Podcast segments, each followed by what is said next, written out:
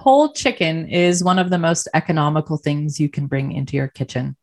When I heard Jamie Waldron, who is a butcher I really admire, say that, I knew we had to sit down and talk about whole chicken. So today, that's what we're going to talk about the chicken, the whole chicken, and nothing but the chicken. It is one of the most economical things you can bring into your kitchen. And when I heard Joel Salatin say, you can buy my whole premium pasture raised chicken for less than Walmart boneless, skinless breast, I had to do some digging. And guess what? He's right. So today we're going to show you how you can use and afford awesome, humanely raised, nutritious chicken.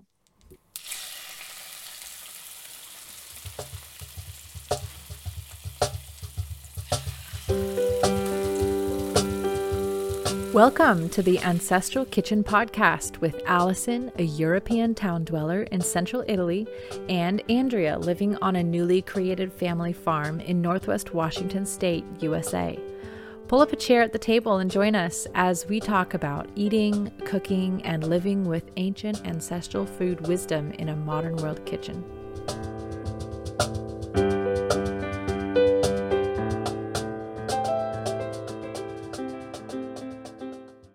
Good morning, Allison. Good afternoon, Andrea. Today we are going to talk about chicken, whole chicken, Yum. nothing but the chicken. Everything about chicken. All Be the chicken. This is one of the most economical things you can bring into your kitchen. That is something Jamie Waldron said. He's a butcher that I really admire, and he teaches Mm-hmm. a lot of um, great skills for home butchers to have. And buying this amazing meat, you know, we think about the highest quality possible meat that chicken can be. It doesn't have to be inaccessible. So today, my goal on this podcast is to sell everybody on first of all the fact that they can get the chicken but secondly that you can do it easily in your own kitchen so before we start though i do Yeah. want to know what you had for lunch It's always I something had delicious Yeah, I had a left mismatch of leftovers. You know, Mm. sometimes it's just a leftovers day. And um, Yeah. and I kind of like leftovers day because I get Me to too. have all lots of different flavors and kind of mix it up. And Uh-huh. so um, there was a little bit of mackerel left in the fridge, so that was on my plate. And then there were Ooh. some lentils that I'd cooked earlier in the week with lots of spices and garlic and ginger and turmeric. Some of those on my plate. Two different breads because I ran out of one halfway through. I had a spelt um, sourdough and a lectin free sourdough, which is millet and sorghum, both of them with lard on. And then we're still on the cabbage vegetables here. So I had some broccoli, which we cooked yesterday. And I put some of that on my plate. And I have some olive oil that I put some fresh rosemary in about six months ago. And I drained it last week. And so then I poured the rosemary olive oil over the um, lentils and the fish and the broccoli and enjoyed it outside in the sun. Ooh, really nice. yum i like the outside in the sun you know charlotte Mm. mason said whenever possible meals should be taken al fresco I think she's right. I think she's right. She So thought your it breakfast wasn't al fresco? even. No, it wasn't. Thank goodness. That would have been freezing fresco. What did you have? Uh, just eggs. Hang on, I gotta move this microphone for a second. Okay. Mhm. Um, just eggs and sauerkraut. I had some coffee with cream.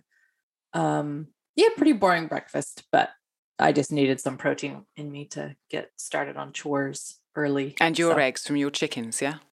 Yes. So Yes. delicious. So delicious. Good, good. Before we dive into the chicken, I want to welcome a new patron. Um, Welcome. Ker- Kerowin Lark, who, um, when I first started talking to her, I thought with, with her beautiful name, she perhaps was from the UK, but she, um, her mum gave her that beautiful name and she lives in the States, so she's nearer you than me. Thank No you ever so much for coming on, Kerowin. We've now got 12 patrons, and thank you to each and every one of them for their continued support. Absolutely. And um, yeah, I know that they're enjoying everything that we put on the Patreon feed.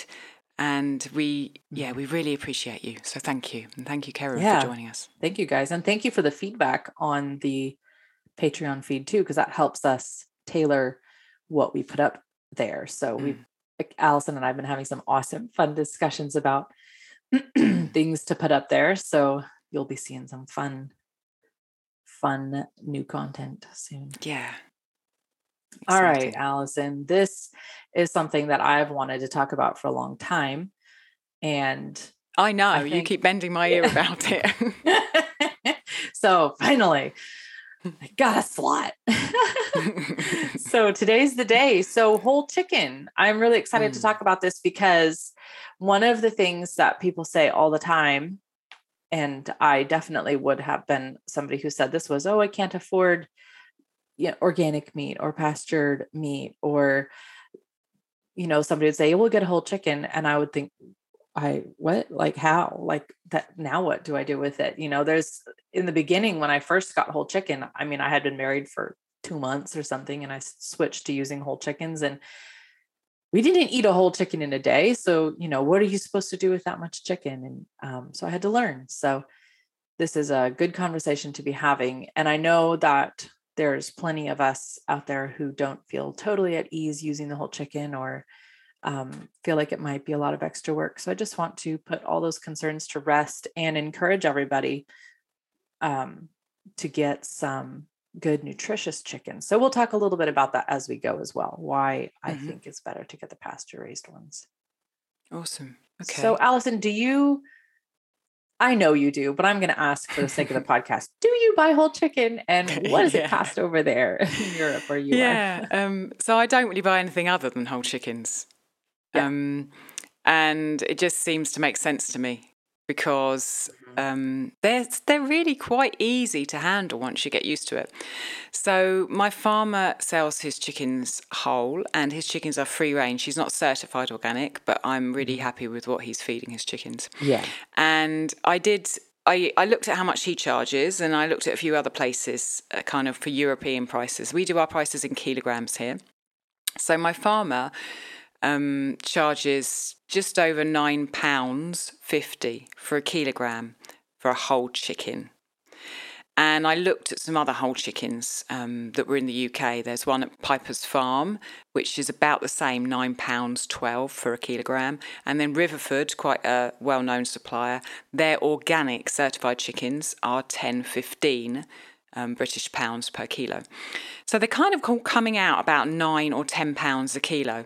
And then if you go to the supermarket, you can get a whole organic chicken there for seven seventy five a kilo. A free range, but not organic chicken for five thirty five. And then I cringe at the next one. A whole chicken for two twenty six pounds a kilo. So I just have no idea how someone could raise a chicken and pay the people properly and feed that chicken for two twenty six pounds Yeah. per kilo, which obviously they don't. So they don't pay the farmer well and they so don't look I'll tell you after the chicken. and, but, but you can buy one. And then the other really interesting thing was to see when you separate that chicken and you go and you look for breast or thigh on their own that are organic, they are whoppingly expensive. So both of them, the breast and the thigh, to buy them separately organic, were around eighteen pounds fifty a kilo. So that is double what my farmer charges me for a whole chicken, and double per kilo, virtually what you can buy an organic whole chicken for.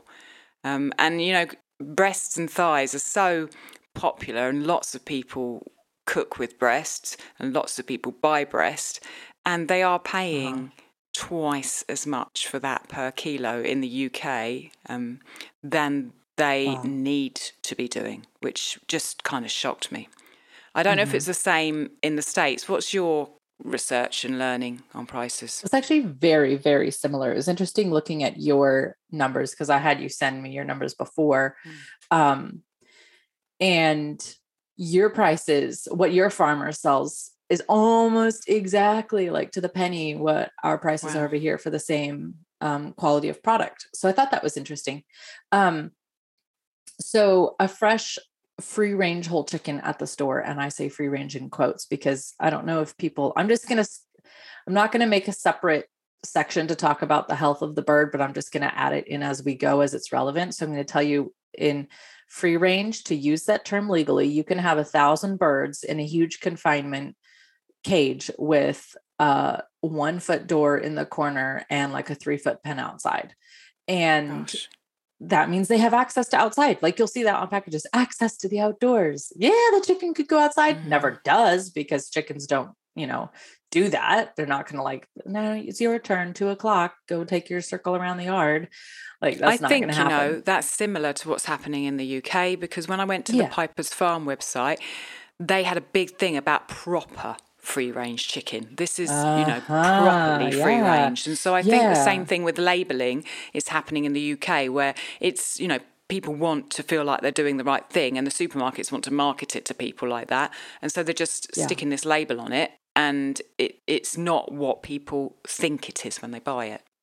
Yeah, and and to that end, I want to say, just so everybody's really aware, there's a ton of terms that have been, I'll say, co-opted by, um, you know, certifying and labeling organizations. You alluded to earlier that um, your farmer is not certified organic, and what that means is to, for a farmer to be certified organic over here can be literally hundreds of thousands of dollars worth of paperwork and um, the margins on a farm have to be so big to make that um, you know come out in the wash that Yeah. any small farm like the small farm where i was getting all my produce from when we lived down in town um, a couple years ago they lost their organic certification because the um, increased cost was as big of a farm as that is with an almost year-round market the cost could not be covered by their margins and all of us as customers said we don't care we know your Mm. standards are so far beyond organic Mm. um, so i would say to those organizations you can take away the words like organic or certified organic or free range and make it something that you need you know a special um, you know piece of paperwork to put on your package but that's fine we'll leave those words in the dust and we'll just start using words like biodynamic and Mm. and when people can see like you'll see that these organizations are making money off of those names um they'll like they'll, they'll see oh look those farmers are selling their food and they're putting on their package like first certified organic was the thing and so then farmers started saying well mine's free range and Mm. um, pasture raised. So then those terms get co-opted, right? So then we just we just dodge those words. It's whack a mole, move the target. So use like agroecological and watershed friendly and and participatory environmentalism. Like we'll The, just the change point the is to get to know your farmer. you know, exactly build the relationship. Yeah. Don't pay attention to something that's been stamped on a, a label and put on Yeah. a shelf. Get to know your farmer, and then all these questions just fall aside because you know how they're treating their animals. Exactly. So I want to say, look at the label that you see at the store and give it 0% of your trust. I would even Mm. like, I would go so far as to say, I don't even know if buying an organic chicken in the store is any better. Like, I, I truly don't because it's going to go through the same toxic processes. It's breathing in the same fecal matter. Like, maybe it's not GMO, but I don't know that I would necessarily say it would be any better for you. I don't know. So, fresh free range whole chicken, um, 269 US dollars a pound. Um, they're averaging about five pounds in the store. So you're running about $14 for a whole chicken in the store. That's pretty stinking cheap. So, Mm. um, but fresh free range chicken breast, same brand, $8 a pound. So Wow. for a, you know, one and three quarters pound package, you're paying about $14. Um, for the USDA organic whole chicken, it's only a dollar more per pound, 369 in US dollars. So you're paying about $19 a chicken instead of $14. For the organic breast, you're paying $9 a pound instead of $8 a pound. Mhm. So I looked at some local farms. We've actually priced out what our own birds would have to go for. Um, so Osprey Hill Farm is a really fantastic farm around here. It's where we bought all of our chicken before we started raising our own because they have great standards and they're um, organically raised. I didn't say certified organic. Um, and they are whole chickens. They're about uh, $5.80 a pound. And then their breast is 10 $8.25 a pound. Okay. So um, it's going to cost more than the factory raised chicken, and you will need less of it to get your nutritional content, I will say. Yeah. And you also won't get the same kind of nutrients. You, I like, I'm just telling you right now, you literally don't get the same nutrients out of like a factory farmed pig lard versus a pig that lived Mhm. under the sun. You don't get the same out of a chicken that ate, um, you know, antibiotic saturated feed in a factory and breathed in her own poop all day long than you will from a chicken that like ate bugs and roamed under the sun and was converting sunlight into uh, vitamin D. Like it's not the same thing. Mhm. Um, Polyface Farms. So if you're thinking, yeah, Polyface, that's all well and good, Mr. Salatin, that you have these standards for pasture raised chicken, but I can't afford to buy your chicken. His chicken is $4.85 a pound for whole. Mm-hmm. I mean, that's half the price of the breast meat in the store. So that's basically what we're finding both sides of the Atlantic that the hmm the breast meats, are, if you buy them separately, which a lot of people do in supermarkets, are double the price of buying a whole chicken. Yeah. Yep. That's astounding. Um, Mm. and what's interesting is I was thinking about this when I was looking at the birds, and I was thinking the more processing it goes through, so like the store chicken, like it's cheaper, which is weird. Does that make any sense? The birds that you get from your local farm has so much less processing. They're handled less, less water Yeah. was used, there's less waste. And I this has been heavy on my mind and I know yours too, Allison, but um when chickens are raised in a factory, think about all the waste that a chicken produces. I mean, there's a ton of nitrogen that comes out the back end of a chicken. And ask me how I know. I've slept in it. but um, in a factory, all of that nitrogen that the chickens leave on the ground, all of their infected bedding, um, and then all of the water, the toxic water and chlorine and chemicals and things that, depending on the factory, what the chickens are bathed in as they're um, slaughtered, and um, all the fecal matter that ends up in the sludge at the bottom of that water and all of that. That is all literally considered toxic waste and has to be disposed of somewhere.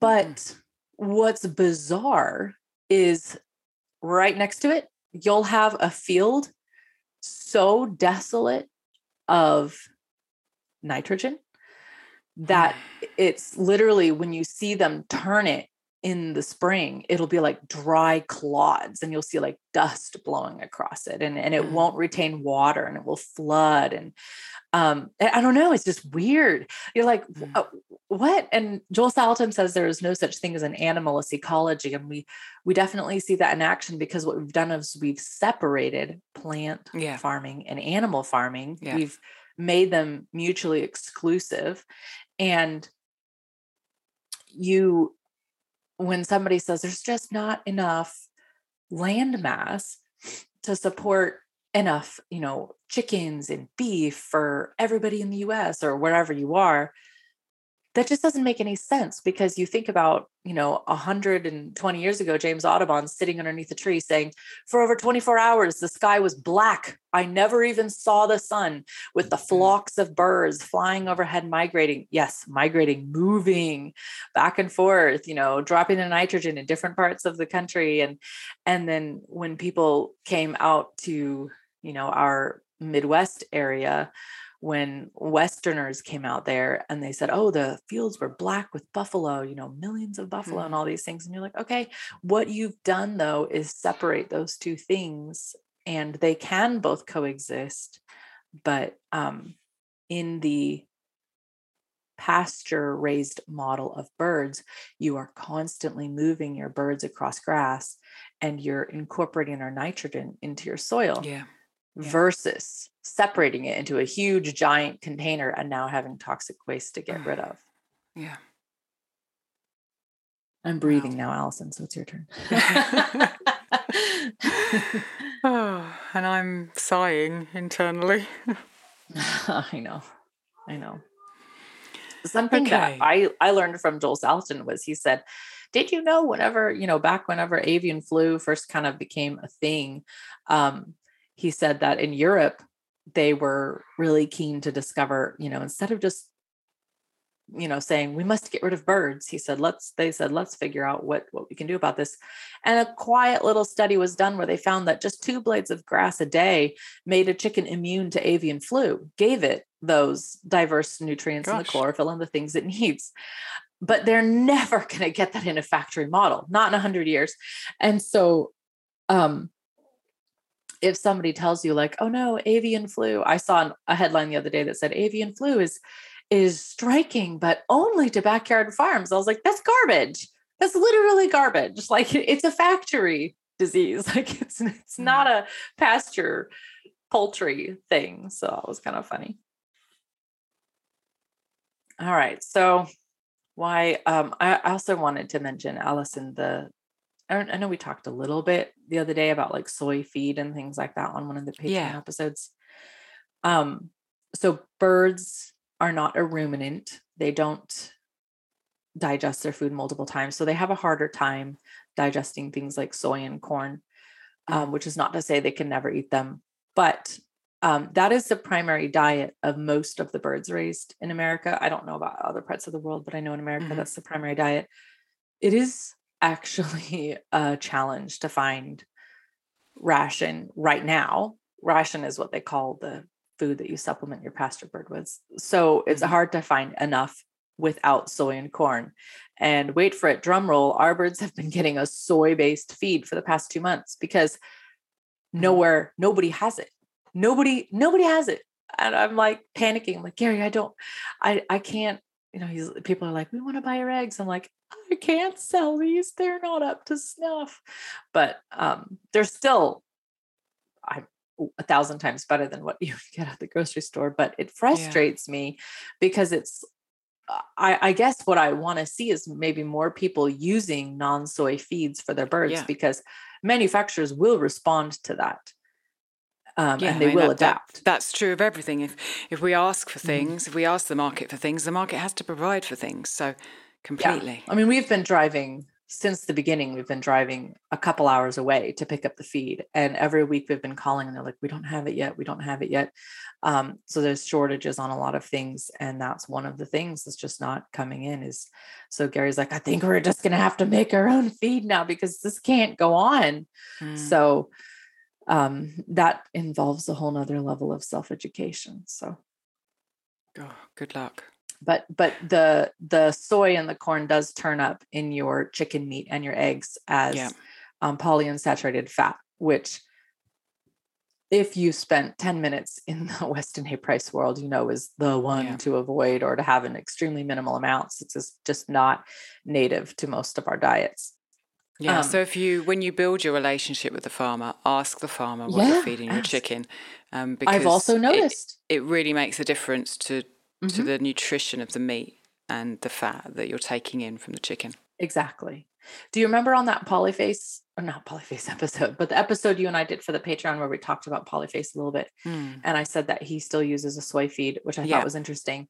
But he has also adapted to the customer. And I noticed on their website, they sell both. You can get a non soy turkey and a Ah, non soy chicken. okay. So I'm hoping that he's experimenting with that and that he'll publish some ration um, ratios Yeah, that we can copy yeah. because that would be fantastic. So let's get on to what to do with a chicken. And um, I know you you have got more information on me on how to bone a chicken when it's raw before you're cooking. So um, share that with us. Okay, so yes and no. I don't bone it necessarily, but I Hmm. but I can cut it into pieces. So okay, okay. um I don't usually do that because what I tend to do is I cook the chicken whole and then I shred the meat off and I use the meat for things. Yeah, that's the same here. Um, That's what I do. It's an easy way to make I guess we'll add that as a budgetary note. That's one way to make the meat go farther. Instead of giving everybody a huge piece of meat, cut it up or shred it up and use it in something, you know, like in your lentils that you had for lunch or something, yeah. you could mix some shredded meat. Whereas if you had a whole piece of a chicken, it would be gone in two days if you each ate a whole piece. Mm. Um, and you tend to need more bone broth with meat just for those amino acids to digest. So go back and listen mm. to the mm. bone broth episode if that um, if you need more info on that. But there's a couple different ways to cut up a chicken, like anything. And the way I learned how to do it was the same way I learned to do a pig. I found a video on YouTube and then I got the animal and dropped it on the table in front of me and watched the video and cut along with them and paused and did it, you know, over and over. I actually got a few chicken at that time and I thought, okay, if I have three chickens next to me, then I have plenty of room for mistakes and learn on YouTube. So mm-hmm. then I also learned from my good friend Beryl, and she's from the Luhya tribe in Kenya, and they're famous for eating chicken. And I had asked her one time, um, oh, hey, can you show me how you cut up a chicken? And she's like, sure, I can come show you how I cut up a chicken. And I said, what do you do with the like the chicken frame, like the bones afterwards? She's like, what are you talking about? I was like, you know, after you cut off all the pieces and then there's the bones. She's like, I do not understand what you're saying. Like, there's nothing left. I was like, oh, you know what I mean? Like the, the middle piece, like the breastbone and the she's like, I, I'm so confused. I'll show you how I cut up the chicken and then you tell me. So she gets this whole chicken, puts it on the table between us out on the farm, cuts it up, and there's not a scrap left. I'm like, what? What? so she cuts up a chicken. And you know what, Allison? I'm I'm making a video for the Patreon for this because I looked and I looked on the internet mm-hmm. to try and find a video to share with everybody. Like, look, this is how you do it the right way. Couldn't find one. But so, she, is that the way you do your chickens all the time now? If you cut them before you cook them? Yes. If I cut a chicken, that's the way I do it. And why is it better that way? Well, I don't know if I would necessarily say one is better in a sense, but like you, you know, do what works for your family. Um, mm. whichever one works for you is better for you. But what she taught me was when she cuts up a chicken, she does it the most unique way. Instead of saying, we cut off all the breast and then we have like a breastbone in the back left.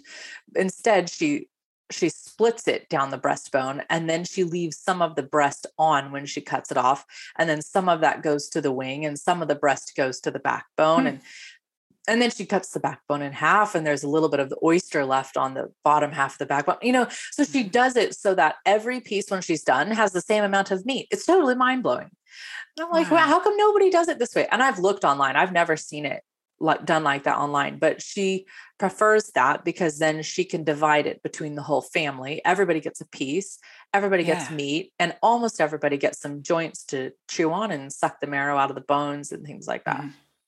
so you're going to do a video on the patreon showing how to cut yeah. that up. And then what we'll also do is link the standard ways of cutting mm-hmm. up some of the YouTube videos that you used originally that people yep. can get to um, as well. Wonderful. Okay, so I'm I'm looking forward to seeing that video because Good. I'm not um, an expert on cutting chickens before cooking. Like I told mm. you, I cook them whole and then split them up later.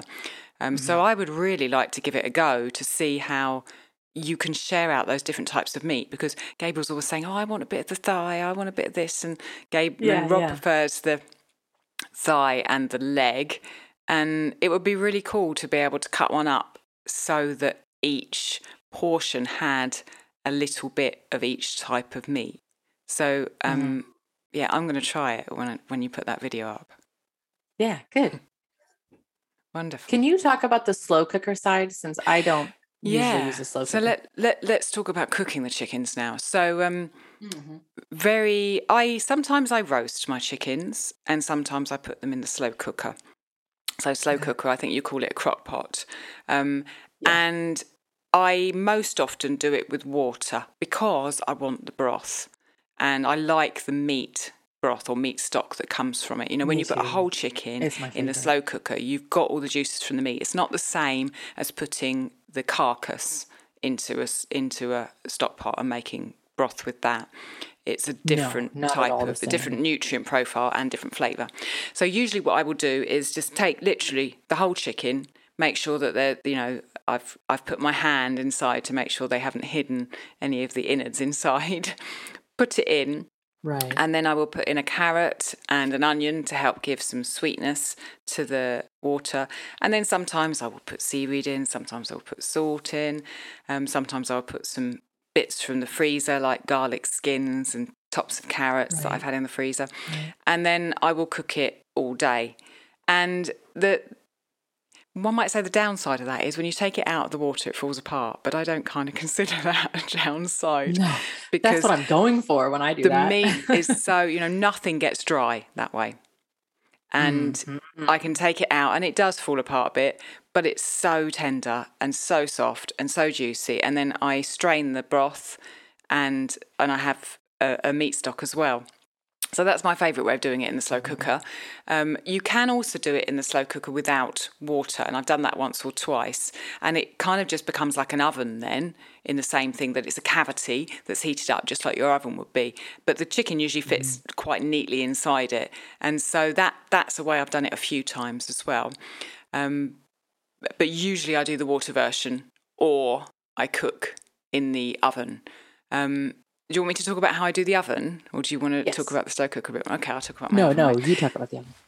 So the oven, I just do it as simply as I possibly can. Really, I try and remember to get the chicken out of the fridge before I put it in the oven because it's better for it to be at room temperature before it goes in that oven. And then, in order to make the skin crispy, which everyone likes in our house, I put some things on the skin before I put it in. Sometimes I'll rub butter into it, sometimes I rub oil into it, and then I'll put liberal amounts of salt, some pepper. And then, depending on how I'm feeling, I'll put rosemary on it, I'll put thyme on it. Sometimes I'll put lemon juice, squeeze lemon over it, and then put the rest of the lemon inside the cavity before I put it in. And then I'll roast it with the temperature high for a little while and then turn it down and I just do it until the juices run clear. I do have a thermometer, but I don't usually use it. Often I will chop up onions and put them in the bottom of the roasting pan around the chicken because then all the juices come off that chicken and they go into those onions and the onions caramelise a bit and the, the flavour of the mm. sweetness of the onion with mm. the juices of the chicken is gorgeous. Sometimes I'll put carrots and sweet potatoes and, you know, parsnips and turnips and everything and I'll rest the chicken on top of it. Generally, I don't if I haven't got vegetables, I'll put the chicken straight on the bottom of the roasting pan so I don't lift it up off the bottom. And then when it's done, I'll take it out, let the juices drain into the pan.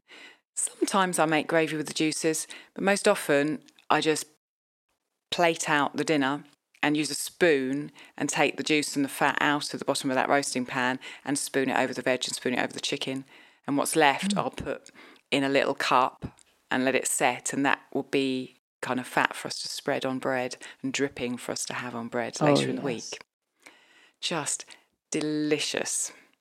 I am. Um, I would say my weakness um, with oven cooking chicken is that I'm not great at carving chicken. I'm uh, one day I will watch a YouTube video and I will learn how to do it properly. Um, but um, sometimes it carves more easily than others. Sometimes I struggle a little bit with um, getting the legs out. Um, but right.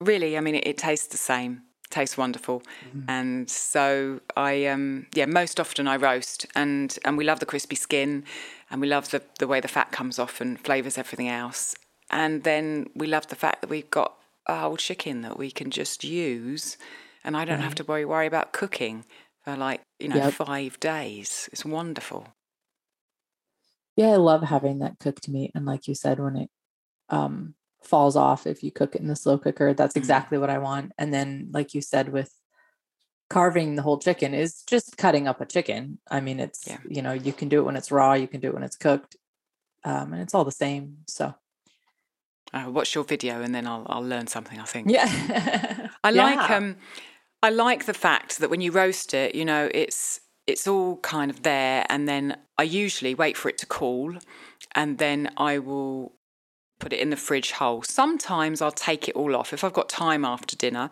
I'll sit there and I'll take everything off the carcass and I'll kind of separate out the thigh and the breast because the breast is better for some recipes and you know the, the thigh is better for others. But most often I'm after dinner I'm busy doing something else and so I just let the chicken cool Yeah. And then I will put it in a container and put it in the fridge. And it Mhm. just stays like that. And the next day, we take it out and I can slice some breast off and I can put it with a salad and some bread for lunch, or I can take a drumstick off and give it to Gabriel for his supper, or I can take a drumstick and a thigh off and take all the meat off and put it in with some leftover veg. Sometimes I'll make Yeah. a curry with it. Um, often when I make curry, I, I use a mix of the breast and the thigh because you know the breast goes well when you put it in with something kind of extra juicy as a leftover. Yeah. Um, but the the darker meat gives that depth. So sometimes I'll make a curry with um, some nice spices, or I'll heat it up in the cast iron pan with some cavolo nero and some um, onions and garlic. And it, or it's just if it's a busy week, I'll just take the chicken out, slice them up, put it on the plate, put the rest of lunch on the plate, Yeah. and there's dinner for five days in a row. You know, Yeah. it, it's just wonderful.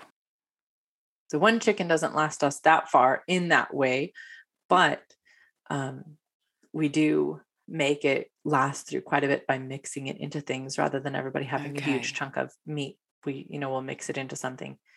And that's another note we should add, Allison, for sheer convenience sake. And if you're trying to eat, you know, a, a less pre-processed food, get your chickens and cook them at one end of the week. That's what Yeah. we do for sure. And Yeah. Gary butchered 16 um, old hens and roosters on uh, last week, and I cooked them all. You know, Mm. within two days, I had them all cooked because I was like, why am I just gonna take all the time and effort and room to freeze these when I can just throw them all? I put them into like every roasting pan and kettle that I had. And exactly like you said, I love that initial meat stock. That is my Mm. favorite one. Um, and then, so uh, basically, just imagine you put six chicken. They're they're small, so they're not you know five pound Okay. chickens. These are like little layers and things like that. So I put them in a big kettle. I threw in all mishmash of what I had. Our herbs are starting to leaf out. So I put in handfuls of rosemary and sage and thyme. And I had a little bit of celery. So I threw some of that in. I had some onions. So I just cut them in half and threw them in. Um, and then cooked it overnight, like turned it on kind of like before bed. And then in the morning, like I told you I do, I turn it off in the morning and it cools down. So by around Yeah. lunchtime, I can strain everything out and handle the chicken, shred all the meat off all in one go. I shred it Mhm. all into a big pile. Then I just stuff it into quart size containers and I pour broth over it to cover and freeze that. So now you've got all these Ah, quarts okay. of cooked shredded meat. And a quart is um, about 400 grams of meat, not packed tightly. I don't know if you can hear the kids, but they're waking up. So about 400 grams of meat. So um, that's a plenty decent to make. You know, I love the idea of putting broth over it and then freezing Mm. it like that. So when you defrost Mm. it, you've got that. You're not Yeah. only is the is the meat protected, but you've got the broth there as well to use in whatever dish you're doing. That's that's genius. Yeah, if you're if you're making like a stew or chicken and dumplings or something, you just take that frozen container and Oh, dump the whole brick in. yeah, that's that's where um, chicken dumplings came from. Was your stewing hens and your old roosters? They're kind of tough and they need to cook a little longer. So Ah, we came up with the chicken and dumplings, you know, because it can cook and cook and bubble and bubble and mm, boil yum. in trouble. Yeah. Wow. Should we talk about the other bits that kind of come with the chicken? ah, the extra bits, The bits, the the bonus bits. bits. yeah, let's talk about that. You tell me about your head and Yeah, so we've got um, the head and the feet. If possible, I like to put in broth because they just Mhm, me impart such wonderfulness to a broth. So I always ask for the feet and I will put them in a broth and I like to put the head in the broth. I did a recipe um, a couple of weeks ago where I stuffed a head, which was quite interesting. So the head was off of the chicken, and I pulled the skin back up. I detached the neck bones from inside, and then I boiled that, the neck, with some um, leftover kind of veggie bits. So I had a bit of broth there. And then I picked the meat off the neck and I fried up the um, bag of innards. So I had lungs, heart, liver, and kidneys. I chopped those up, fry them up with some onions and celery and carrot. and then mixed them in with the chicken neck meat and um, some breadcrumbs and an egg. And it was kind of like a stuffing. And Yeah. I then shoved all that back inside the chicken's neck, sewed it up, and cooked it in water in the broth. And then it was able to be sliced. And it was it was finicky, but it was a really nice way to use those um, innards and the neck in a way that created something that just looked really nice when you sliced it and tasted absolutely gorgeous with all the other things in it as well and cooked in the broth. So I, I did that. I don't usually do that, but that's an option. Usually, what I do is again dictated by kind of time, in that we get the liver and the kidney and the lungs and the heart, and I will put them in a separate bag and freeze them. And then, you know, there, there comes a day where I'm here on my own for lunch and I kind of look around and there's not anything. And I think, oh, I've got that little bag in the freezer. I'll pop that out and then I will fry up the um, kidney and the liver and the lungs and the heart, and I will use that for my own lunch. Um, or when I feel like perhaps I haven't had liver for a while and I want a boost, I'll I'll get them out and I'll do that because it's just it's really nice to have that one-sized portion that I can just slot in. And, and uh, just for me, probably a little bit selfish here because I love chicken liver. so I keep it for me. Um, so generally, that's what I do with the inside bits, apart from the head and the neck, which go into my broth. Um, do you do something different with yours there? Um, yeah. So I really want to see how you. I'm, I can. I'm trying to picture how to stuff a head. Now I couldn't picture how to stuff the neck until you, you sent me that, or I saw that picture online, and I was like, "Hey, ooh."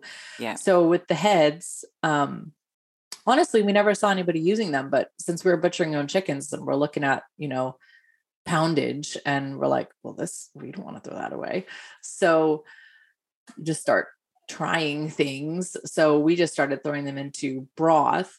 Now, the more time I've Ah. spent with heads, I've seen a couple different places that sell them. Mm. And I'm always curious to see how I really want to see how Flavio processes them because everybody seems to process them a little bit different. And Gary went through and watched all these videos online trying to see how different people process them. And he's like, not a Mm. single one of them is in English, which of course we love Oh, um but, i guess it's not that common over here i don't know and all the Mm. other little homestead places that i know say oh you just throw the head away and then this and i'm like wait what that head makes some Mm. killer broth mm. so i'm always curious to see how people use the head um i pretty much what i've been doing is actually making a separate broth with the head and feet because it's a little more neutral so head feet and neck a little more neutral and if you want to use it like in a sweet dish you know then you can like cocoa I remember you something like telling that. me that. I remember you telling me that, and I, I, I have to do that. Yeah, but now I'm I've really got so much of that stacked up. I'm like, whatever. These are just all going to go into the regular stock. So for my next round of chickens, I'm just going to put all those bits in with the whole chicken when I roast it. Okay. Um, and by the by the by, people, that is your Mm. jiggliest broth. So when you cook yeah. your chicken whole in water, that is where you get that broth. That I, I took a video the other day where I was holding the jar upside down, and it I is took one of those this week with a pork broth. Yes. So that's your jiggliest, wiggliest broth. Um, and it your broth is wiggly in descending order from there. So the whole bird is your jiggliest, and then after you shred all the meat off and put it in your containers to freeze, I just take all the bones, scoop them up, and throw them right back into the pot sitting next to me. Add more water and cook it again. That's your bone broth, less jiggly, still pretty thick, but not um, gonna hold upside down. And then once that's done, um, you could have your feet stock after that, which won't set really. And then um, I usually make one more round of broth and I use that to make the animals food. So yeah, like you said, we do have an episode on broth that we did recently. So go and find that if you're interested in broth. Yeah. I'm imagining now a big lineup and a video of the jiggliest to the least jiggliest. oh, that would be yeah, really fun. that. I also looked online just to see. It's really hard to find good broth. I don't know if you've ever. Yeah. I've never actually bought broth. I don't know if you've ever tried to buy broth, No. Allison. No. But um, it's actually the the ones I found from the farms that sell these chicken that I like. They some of them Mhm. sell frozen quarts and it's $12 a quart. And Mhm. so I was kind of checking when we do all the birds when I cook these birds, I was weighing and measuring everything. And on average, I would say if you're really going for high quality broth, we're getting like six quarts of broth per bird. The birds we're using are a little bit smaller than the average bird people would have, but I would say you know you get a couple quarts of meat stock, and then you get a couple quarts of your bone broth. And Yeah. then if you're doing the feet, I always do the feet and head of multiple birds at a time just to make it worth my while. But Mhm. you're ending up with like one and a half quarts of that, maybe. And the Mm, way I'm getting that number is put the bird in or your bones and cover them. Like, don't Yeah. fill your entire pot double the size of the bones you've got. Just Yeah, put your bones in and cover them. Mm. Yeah, that's what you get. So um, I added it up. And if you took your whole chicken, Allison, Mm. home, and it was if you're getting one from your farmer, it's going to be what, what maybe uh, for you, how big are your birds? Five pounds. So maybe 18, Mm-hmm. 19 pounds in Mhm. terms of ex- currency. Yeah, yeah, about right. Yeah. Okay. Okay. And ours are going to run probably 26 to $30 for a high Mm-hmm. quality bird over here. Take that bird home, cook it, as we said, you know, make your different stocks out of it, shred the meat off. So you've got for a family of two or three kids, you can out of a five pound bird, you could probably get a couple good dinners out of that if you're mixing it into things. Um, and then six quarts of broth. That's $72 in broth that you just made right there. $72. Yeah. So And if the Don't. exchange rate right now is one one British pound to a dollar thirty Mm-hmm. US, you know, then um that's that's a pretty decent chunk. Yeah, what I was going to say is don't go to the supermarket and buy those organic chicken breasts. Mm. Really, it's just there is no Yeah. competition. The the, the nutrition and the cost savings that you will get from a whole bird are just incomparable to that to that chicken breast in the supermarket. Going back to what we were talking at, Yeah. at the beginning. And when you remember that you need, if you're eating meat one to two, two-ish times or three times a week, like like you and I, I know we divide our proteins between like we've got meat, we've got organs, you know, it's like Mm. not like it's all coming from muscle meat. Um but if for every two times you eat meat, you're supposed to have broth like five times, then if you Mm. think about it, you've got your perfect Yeah, um, Ratio. equivalency right there. You've got Yeah. you know a quart and a half or two of um, shredded meat, and then you've got um, six quarts of broth, and you're good to go. wonderful. Yeah, Wow, I'm sold, and I was already sold, but I'm I'm doubly sold now. yeah. And then once we once we finish cooking the bones, you know, I think I I think we talked about this on the broth episode, but you can Mm. I counted even more. You know, we get another bowl or so of dog food out of that because our dogs do eat some bones. And then um, you can dehydrate the bones and then powder them for your garden for bone meal, which we'll Ah. probably do that in the summer, but it's too much power to try and do that in the winter. And you get that little bit of fat as well, the schmaltz, which I love chicken Yeah. fat. Yeah, which you use to spread on bread or cook your eggs in. Yeah. Yeah. And if you're butchering old hens, you'll get um, eggs out of her too. So maybe a whole Oh. egg if you butchered her in the morning, like before she laid. Um, Mhm. And then you'll have um, just all the way up the egg making channel. You'll have eggs in different stages, you know. Um, so you can use those yolks to make like custard or something. Okay, so they're just like normal eggs. You can use them as you would a normal egg, yeah? Yeah, like they're- i- if if you get her, if you get them in the morning before they lay, you'll just have a whole egg in there, whatever egg you would have gathered later in the day. Yeah. And then um sometimes you'll have an egg with like a partially formed shell, but for the most part, you'll just have a ton of yolks. So um, okay. yeah, I wouldn't complain at that. carefully. The Yeah, yolks is my favourite bit. yeah, I know, I know it is.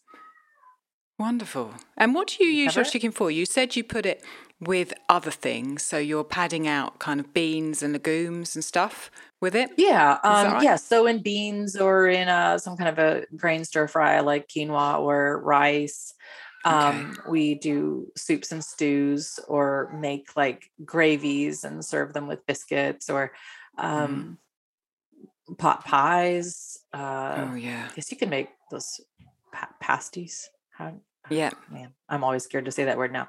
Um, no, pasties, like- all right. okay.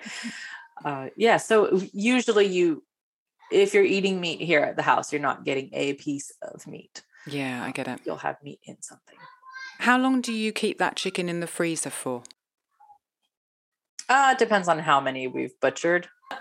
um, but it just depends. Um, usually we use everything within a year or less. So Okay, okay. So quite a while.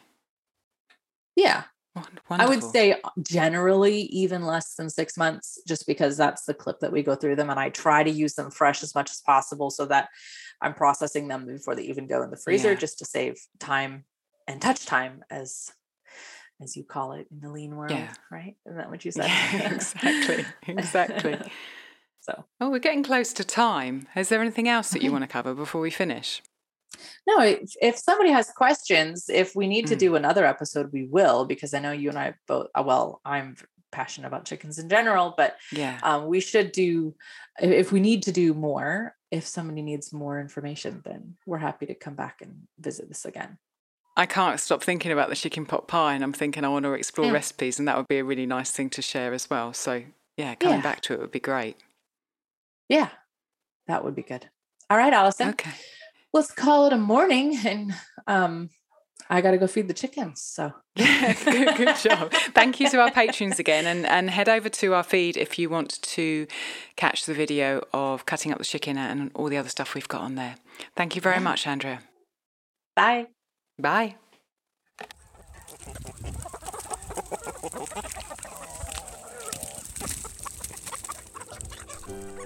Thank you so much for listening. We'd love to continue the conversation. Come find us on Instagram. Andrea's at Farm and Hearth and Allison's at ancestral underscore kitchen. Until next time, we both wish you much fun, exploration, and satisfaction in and out of the kitchen.